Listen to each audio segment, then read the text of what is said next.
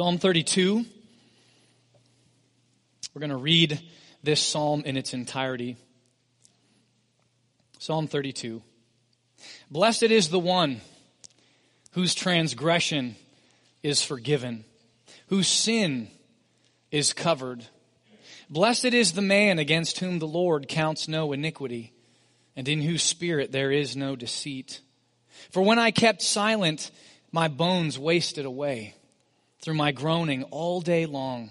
For day and night your hand was heavy upon me. My strength was dried up as by the heat of summer. I acknowledged my sin to you, and I did not cover my iniquity. I said, I will confess my transgression to the Lord, and you forgave the iniquity of my sin. Therefore, let everyone who is godly offer prayer to you at a time when you may be found. Surely in the rush of great waters, they shall not reach him. You are a hiding place for me. You preserve me from trouble. You surround me with shouts of deliverance. I will instruct you and teach you in the way you should go. I will counsel you with my eye upon you. Be not like a horse or a mule without understanding, which must be curbed with bit and bridle, or it will not stay near you. Many are the sorrows of the wicked but steadfast love surrounds the one who trusts in the Lord. Be glad in the Lord and rejoice, O righteous, and shout for joy, all you upright in heart. Let's pray. Gracious Heavenly Father, we come before you now to hear you speak to us through your word. We come not because we have any right in and of ourselves, but for Jesus' sake, because of what he has done on our behalf, because you sent him to be the perfect Son that we have failed to be. And so we come now to hear from you, praying that you would empower us by your Spirit to hear and to be transformed by your word. We can't do this on our own. We have no ability on our own to do this. And so we pray that you would send your Spirit to accompany the hearing and the preaching of your word so that you would be exalted.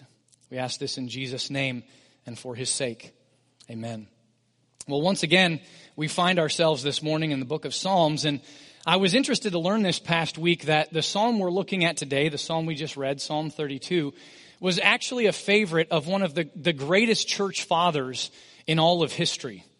And that church father was none other than St. Augustine. And just in case you don't know who St. Augustine was, he was a church father in Africa during the third century whose influence on theology and philosophy um, we still feel today. If you were to take a, a, a, a class in um, uh, a study, a study of the greatest works in, in Western thought and theology or philosophy, you'd almost certainly read something by St. Augustine. But what I had no idea was that St. Augustine loved Psalm 32. He, he just adored this psalm. It was his favorite out of the entire Psalter. As a matter of fact, he loved it so much that when he was on his deathbed, Think about this. He had Psalm 32 inscribed on the wall opposite to him. So as he lay in his deathbed, he could read Psalm 32. He could meditate on it. He could study it as he lay dying. That's how much peace and comfort this psalm brought him. And I think at least part of the reason why Augustine loved this psalm so much is because it speaks about a specific topic. It speaks about happiness happiness. Now, granted, from me reading most of our English translations of this psalm, you would never guess that it was about happiness because the word happy never even shows up in most of our English translations. It certainly doesn't in the ESV translation that I read to you this morning. But if you recall from our study of Psalm 1 a couple weeks ago, the word blessed can also be translated happy. That was the case in Psalm 1, and that's the case here in Psalm 32 as well. So, in other words, Psalm 32 is about happiness. And happiness as a subject um, was something that St. Augustine loved to think about. As a matter of fact, he wrote a whole book on happiness called The Happy Life.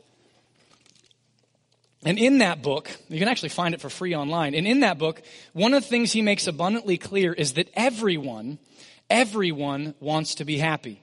So if you think that the pursuit of happiness is just a, a modern phenomenon, then you're wrong. Because mankind has always sought happiness. They did in David's day. They did in St. Augustine's day, and we still do today. But what's interesting about Psalm 32 is what it tells us about happiness. Because this psalm is abundantly clear. You see it in the very first verse that the happy person is what? The forgiven person. In other words, you can't be happy unless you're forgiven. Now, let me ask you, does that seem a little odd to you? Does it seem a little odd to you that if you want to be happy, you must be forgiven? Well, if that's not odd to you, I can guarantee you that it's odd to our American culture. And here's how I know that. I decided to do a little investigating this last week, and so what I did is I went on Amazon.com and I looked up the three, the top 10, not three, the top 10 selling books on happiness. Top 10 selling books on happiness. And do you know what I found? I found that these 10 books, though they occasionally talked about the importance of forgiving others for your own sake, they didn't have a single instance, not once, where they talked about the importance of being forgiven. Not once did they talk about how essential it is for us to be forgiven in order to be happy. So then here's the question. Why does David say that if we want to be happy, then we must be forgiven. Why is it essential that we be forgiven in order to be happy? Well, our text this morning actually answers that question for us. And it does so by showing us three truths that we must know about forgiveness in order to be happy. Three truths about forgiveness that we must know in order to be happy. We'll look at the necessity of forgiveness, the hindrance of forgiveness, and the mystery of forgiveness. So, first, let's look at the necessity of forgiveness. Look at verses 1 through 2 with me again. A maskil of David. Blessed is the one whose transgression is forgiven, whose sin is covered. Blessed is the man against whom the Lord counts no iniquity, and in whose spirit there is no deceit. Now, the very first thing we should notice here um, is if you remember from our study of Psalm chapter 1, Psalm 32 and Psalm 1 begin very similarly. Because if you recall, Psalm 1 starts out by saying, Blessed, and remember that word blessed means happy, is the man who walks not in the counsel of the wicked, nor stands in the way of sinners, nor sits in the seat of scoffers, but his delight is in the law of the Lord. And on his law he meditates day and night. That's how Psalm 1 starts out. And here's what it's telling us. It's telling us that the happy person is both perfectly sinless and perfectly righteous. But then if you look at Psalm 32, it starts out by telling us that the blessed or happy person is forgiven. Blessed is the one whose transgression is forgiven. So both of these Psalms begin in a similar way. Blessed is the man or blessed is the one. And they both have a similar topic, which is happiness. But what they tell us is very different. Because one is telling us that we'll be happy if we're perfect, and the other is telling us that we'll be happy if we're forgiven. And so what these two Psalms are telling us collectively when they bring them together is that even though we're called by God to be perfectly sinless, and perfectly righteous, David knows full well that we're not. Because think about it. You don't need forgiveness if you're perfect, do you? No, you only need forgiveness if you're a sinner. You only need forgiveness if you're a sinner. And so what David is telling us is that forgiveness is necessary for everyone in order for them to be happy because everyone is a sinner. But I don't want you to just take my word for that. I want to actually show you from the text how clearly David makes this point. Because if you look again at verses 1 and 2, what you'll notice is that David uses three different words for sin. Three different terms for sin. And the reason he does that is to show us how revolting sin is and yet how all of us do it. So let's quickly look at each one of these three terms. First of all, in verse 1, he calls sin transgression. Transgression. And what this word is showing us is how heinous our sin is in relations to God, God's person. Because what, the, what it means that our sin is a transgression is that when we disobey God, we are rebelling against Him. We are rebelling against Him as a person. And it's important that we see that because this is what makes sin so terrible. Sin is ultimately a personal attack on God. It's not ultimately an attack on other people, although it does harm other people as well. It's ultimately an attack on the God who has graciously created us and sustained us. And you see, this is why David can say in Psalm 51, against you, God, you only have I sinned and done what is evil in your sight. Now again, David had sinned against others, but ultimately his sin was against God. And so that's what this word transgression is telling us. Sin is rebellion against God. Now the second word David uses to describe sin is also found in verse 1. And this time he calls sin simply sin. And what this word is telling us is how detestable our sin is in relations to God's law. Because what sin literally means here is intentionally falling short or missing the mark. And so what David is telling us is that we intentionally fall short. We intentionally miss the mark when it comes to obeying God's law as he's revealed it to us in his word. And so if I can give you an illustration of what this looks like, it's like God has given us a, bow and an arrow. And he's told us, see that target down there? I want you to try to hit the bullseye on that target. And so we take the bow and the arrow, but you know what we do instead of aiming it at the target? We aim it at God. We try to strike God with the arrow intentionally. And so what this word is telling us is that we intentionally miss the mark, maliciously miss the mark in obeying God's law. And therefore, God's law condemns us because we are obligated to obey it. And lastly, in verse 2, David calls sin iniquity. Iniquity. And what this word is telling us is how harmful our sin is in relation to ourselves. And we know that because iniquity literally means corrupt or twisted or crooked. And you see, that's exactly what sin does to us. It takes God's good creation, even ourselves, and it corrupts it and it twists it and it perverts it. Because when we sin, you see, we both corrupt ourselves and also corrupt God's creation around us. And so, and so you see, by describing sin in these three different ways, David is showing us just how destructive and monstrous and all encompassing our sin is. It's rebellion against God, it's disregard for God's law, and it perverts us and all creation. And yet all of us still do it. All of us still sin. But I don't want you to miss the main point here. The reason sin is so awful is because it's ultimately rebellion against God. And I want to go back to St. Augustine here for a moment because he really understood this. He understood that the ugliness of sin lies in the fact that it's rebellion against God. And here's why I say that. If you read his book called The Confessions, which by the way, I highly commend to all of you. It's, it's a classic of Western literature and of Christian literature. There's a section in that book where he's reflecting on a sin that he committed as a teenager. And it's a sin that seems to pester him even as he's writing about it as an adult. And here's the sin. You ready for it? He stole some pears from a pear tree. Now you might be thinking to yourself, well, clearly he must have been neurotic. Some psychologists who read Augustine actually claim that. I mean, why is he still obsessed with such a small sin? Well, here's why. You see, what he realizes now is that the reason he stole the pears was for the sheer delight of rebelling against God. He didn't steal the pears for their beauty or because he was hungry, or even because they tasted good. He simply stole them because he delighted in his rebellion against God.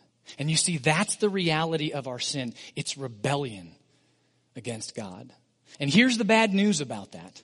For our rebellion, for our sins, we justly deserve the wrath of God. We deserve for the wrath of God to be poured out upon us for all eternity. And why is that? Because we belong to God. He is the creator and we are the creature. And as his creatures, we owe him our absolute obedience. It is required of us. It is our duty. And yet, we rebel.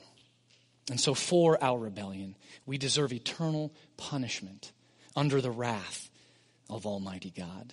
And you see, the reason why David is showing us this so clearly, and the reason why St. Augustine reflected on his youthful sins, is because they knew that if we don't see the ugliness of sin, then we also won't see the beauty of forgiveness. Because if all you ever do is downplay sin and say, oh, it's not that big of a deal, then forgiveness means nothing. In other words, if sin isn't a big deal, then neither is forgiveness. If sin isn't costly, then forgiveness is cheap. But you see, the reality is that sin is costly. And as a result, so is forgiveness. But here's what I hope is abundantly clear to you. We all sin. Every single one of us. And so that's why forgiveness is necessary. Forgiveness is necessary because we are all sinners. We have all rebelled against God. But it's not enough for us to simply see the necessity of forgiveness. We also need to know about the hindrance of forgiveness. The hindrance of forgiveness. Look at verses 3 through 6 with me again. For when I kept silent, my bones wasted away through my groaning all day long. For day and night your hand was heavy upon me. My strength was dried up as by the heat of summer. I acknowledged my sin to you, and I did not cover my iniquity. I said, I will confess my transgressions to the Lord, and you forgave the iniquity of my sin. Therefore, let everyone who is godly offer prayer to you at a time when you may be found. Surely, in the rush of great waters, they shall not reach him. Now, in these verses, something very interesting is happening. And here's what it is David is sharing with us his own experience of a time when he had sinned against God, but he wouldn't confess it. And so here's what happened. Because he kept silent, because he wouldn't confess his sin, God disciplined him physically. David says, My bones felt like they were wasting away, and I had this deep aching in my body. And as a result, all day long, I would groan. I was constantly groaning. And why was this happening? Verse 4 says, Because the hand of the Lord was heavy upon me. Day and night, it weighed on me. So David felt weighed down. He felt a, a heaviness and he was restless because the Lord was disciplining him. And because of that, he says, My strength is dried up as by the heat of summer. And we should all know what this feels like because of the time of year that it is. You ever worked outside recently in the last couple days? All day long in the, the hot summer sun? You ever done that? Well, how do you feel afterwards? you feel exhausted, right? You just feel completely drained. And all you want to do is go drink some cold water in the AC and just lay down and take a nap because you're just shot. Well, you see, that's exactly how David feels under the heavy hand of the Lord as he refuses to repent. But here's a question we need to ask Why doesn't David just repent? I mean, this experience sounds terrible. Doesn't it? I wouldn't want to experience it. So what's holding him back? What's motivating him to not confess his sin? Well, the answer to that is quite simple. You see, David was trying to hide his sin from God. He was trying to cover the shame and guilt of his sin before God. But you see, it was a fool's errand. And friends, hear me out on this. It's always a fool's errand. I mean, if we go all the way back to the very first book of the Bible, the book of Genesis, it shows us from the very beginning that trying to hide our sins is a fool's errand. And here's why. Because in the beginning, when God created Adam and Eve, He created them good and just and holy. And so they had absolutely no reason to hide from God. As a matter of fact, they felt so free and open before the Lord and each other that they didn't even think twice about the fact that they were running around naked, completely naked in the Garden of Eden. And why didn't they think twice about it? Because they knew they were created in God's image. They knew they were beautiful and they had nothing to hide. And so they rejoiced in being completely known and seen by God and they held nothing back. But you see, things didn't stay that way. And the reason they didn't stay that way is because Adam and Eve sinned. They disobeyed God. They rebelled against God. And once they'd sinned, you know what the very first thing is that they noticed? They noticed that they were naked. They noticed that they were completely vulnerable. But why should that matter? I mean, they'd been naked this entire time leading up to now. Why does it matter now that they're naked? You see, nakedness doesn't bother you if you've got nothing to hide. But when you do have something to hide, nakedness is unbearable. If you know you're unacceptable, if you know you have guilt and shame, then exposure is the most painful thing in the world. So, what do Adam and Eve do? Well, in perhaps one of the most devastating scenes in all of Scripture, they ran to the bushes to hide from God. And they took fig leaves and, and tried to cover their nakedness from God and from each other. And you see, what David's trying to do here in Psalm 32 is exactly what Adam and Eve did back in Genesis chapter 3. They're both trying to hide from God. They're both trying to cover their own guilt. But you see, they can't. They're not able to hide from God. They're not able to cover their own sins. So you see, it's a fool's errand. But you know what, friends? We try to do the exact same thing, don't we? Because we all know that we have sin. We all know that we have guilt and shame, and yet we still try to hide it from God. We all, we still try to cover it ourselves. But I wonder, can you see that in your own life? Can you see your own vain attempts at covering the shame of your sin? Because I guarantee you it's there. That's why so many of us work ourselves to death at our jobs, because we're trying to use it as a covering. And that's why so many of us run ourselves ragged, moms and dads, trying to have the perfect family with the perfect kids that eat the perfect food and that have the, the perfect schedule because we're trying to use it as a covering. And that's why so many of us constantly guilt ourselves with bad feelings.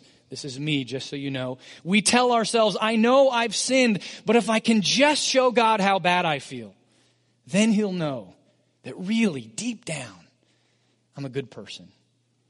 You see, you're trying to use it as a covering. And that's why so many of us gossip about one another. That's why we try to expose one another through slander because we're trying to use it as a covering. And you see, that's why so many of us are drinking and shopping and eating and entertaining ourselves numb because we're trying to use it all as a covering. And do you know why? Because we all know deep down that something is desperately wrong with us. And so we try to cover it. We try to, we try to hide it from ourselves and from each other and from God. But the reality is, friends, that we can't. We can't. Okay, so then what do we do? Well, for starters, we confess. We acknowledge before God that our sin is ultimately rebellion against God. That's what makes our sin so sinful. So tell him that. Say the same thing about your sin that God does in His Word. Confess it. That's what David tells us to do here. But I want to point out one more thing before we leave David's experience. Did you notice that he doesn't tell us specifically what sin he needed to confess? Did you notice that? And do you know why David doesn't tell us? David intentionally doesn't tell us so that we can make Psalm 32 our own song. In other words, David's telling us listen, whatever your sin is, whatever sin you have committed, confess it to the Lord. Because if you try to cover up your guilt, it will eat you alive. It will sap your strength, and you won't be free until you confess it to God. So do it. Make this song your song. Uncover your sin and confess. That's what David's telling us to do. So we've seen the necessity of sin is we've seen that the necessity of forgiveness is our sin, that the hindrance of forgiveness is that we cover our sin.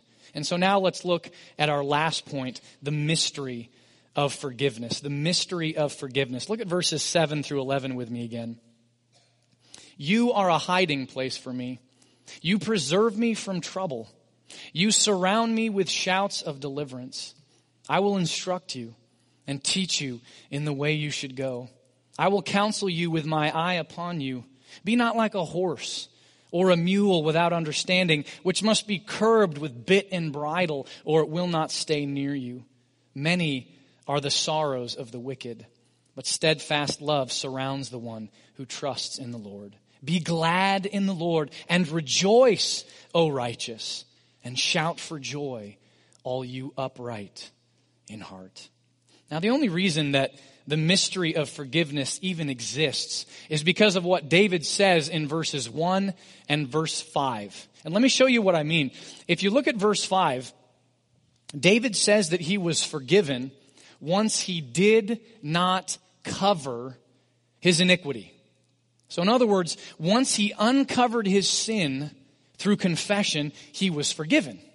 But then if you look back at verse 1, David said that blessed is the one whose sin is covered. So you see the dilemma here, right? How is David finding forgiveness in both the uncovering of his sin in verse 5 and the covering of his sin in verse 1? How do these two things go together? Because it seems like a bit of a mystery. So how do we solve it? Well, here's how. You see, in verse 5, when David says that he did not cover his iniquity, what he's talking about is how he stopped trying to cover his sin on his own. In other words, he stopped trying to hide his sin from God. Instead, he uncovered his sin. And he acknowledged that God could see it. And he acknowledged that his sin was rebellion against God.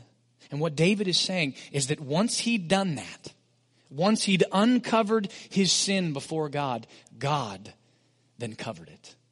That's what verse 1 is talking about. So you see, the key to solving the mystery of forgiveness is to understand that once you uncover your sin to God, He then steps in and covers it for you. And do you know why that is? Do you know why it is that only God can deal with the mess that is your and my sin?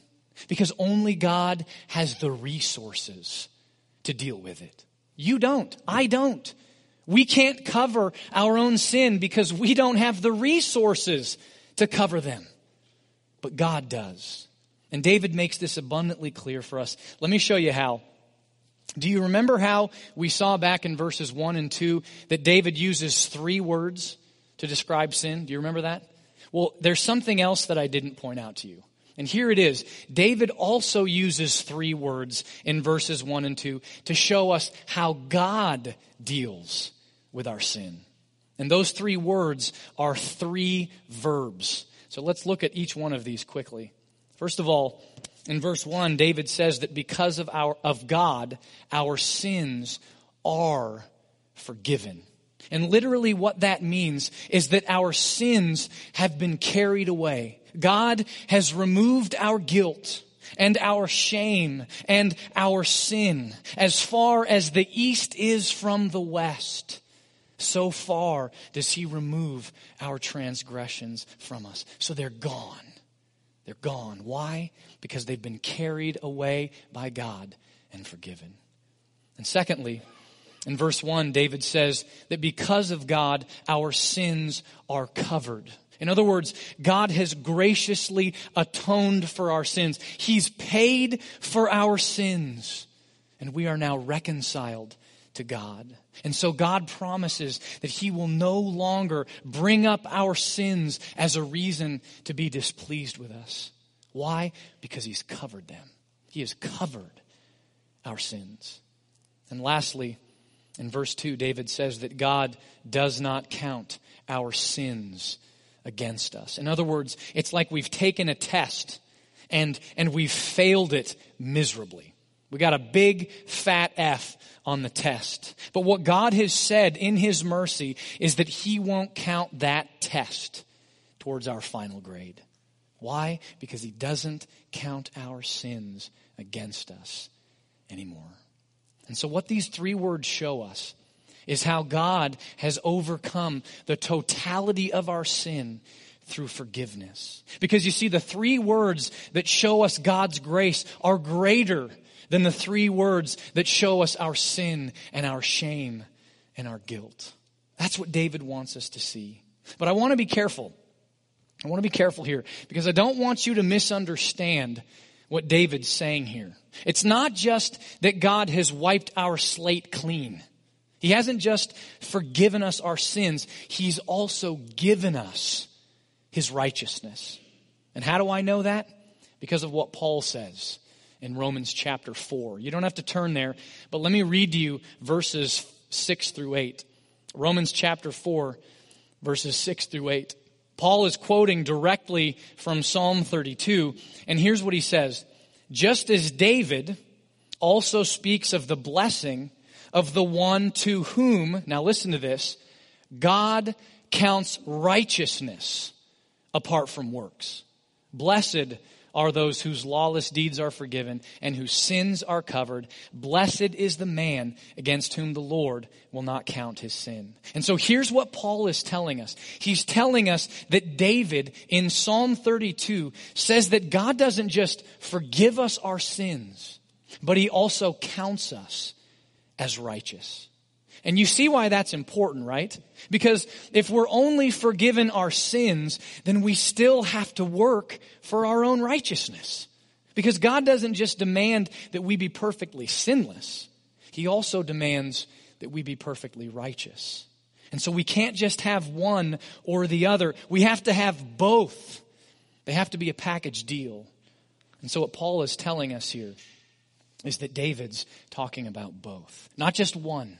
David's talking about being both forgiven our sins and being given God's righteousness apart from any works of our own.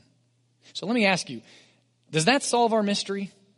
Well, partly, but not entirely. And here's why. We still have to ask the question, how can God do this? Or maybe a better way to ask the question is, how can God be just and still do this? I mean, how can he cover the sins of the guilty without punishing him? That's not justice. And how can he give us righteousness that we haven't earned for ourselves? That's not justice either. So how is it that God can be both just and the justifier of the ungodly? How can that be? We see the only way this can work is if God sends us a substitute, someone to stand in our place. And you see, that's exactly what David was looking forward to. And do you know how we know that? Because if you look at verse 7 of Psalm 32, David says, You, speaking to God, you are my hiding place. And do you know who that hiding place is? It's Jesus. Jesus is our hiding place. And you see, that's why the old hymn says, Rock of ages, cleft for me. Let me hide myself in thee. Let the water and the blood from thy riven side which flowed be of sin the double cure. Cleanse me from its guilt and power. Not the labors of my hands can fulfill thy law's demands. Could my zeal no respite know? Could my tears forever flow? all for sin, could not atone. Thou must save, and thou alone. Nothing in my hand I bring. Simply to thy cross I cling. Naked, come to thee for dress. Helpless, look to thee for grace. Foul, I to the fountain fly. Wash me, Savior, or I die. So you see, Jesus is the substitute in whom we hide ourselves because all God's wrath was spent on Jesus in our place. And that's why God is still just, even in covering our sins, because He doesn't just ignore them. He doesn't just sweep them under the rug, He deals with them. And how does He deal with them? He has Jesus pay for them in full on the cross. That's why our sins aren't counted against us, because they were already counted to Jesus on the cross. They were imputed to his count in our place, and then he paid the debt in full. And so that's why God can justly impute righteousness to us, because it's the actual righteousness that Jesus has earned in our place. So you see, Jesus was the covering.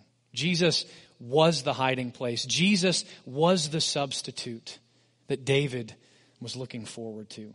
And that's why the apostle Paul can say of Jesus in 2 Corinthians 5:21, "For our sake God made him, that is Jesus, who knew no sin, to be sin, so that in him, that is Jesus, we might become the righteousness of God." That's the gospel.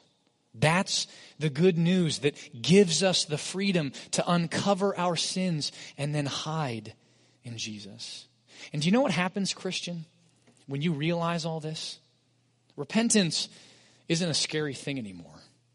I know that for some of us here this morning, we dread having to repent. It's like our worst nightmare. We avoid it like the plague. And why do we dread it? Because we tend to see the Christian life as nothing more than good behavior. And so that's the air we breathe, just striving for good behavior. And so whenever we have to repent, it's like we stop breathing. And we don't know what to do with ourselves. And so we panic because we've been confronted with the truth of who we really are. But you see, when you understand the gospel, repentance is the air that you breathe. It's the most natural thing in the world when you know the gospel. Why? Because you know you're not accepted based on your goodness but based on the goodness of our risen Lord and Savior, Jesus Christ. And repentance reminds you of that. In other words, when you hide yourself in Jesus, repentance leads you to joy. Why?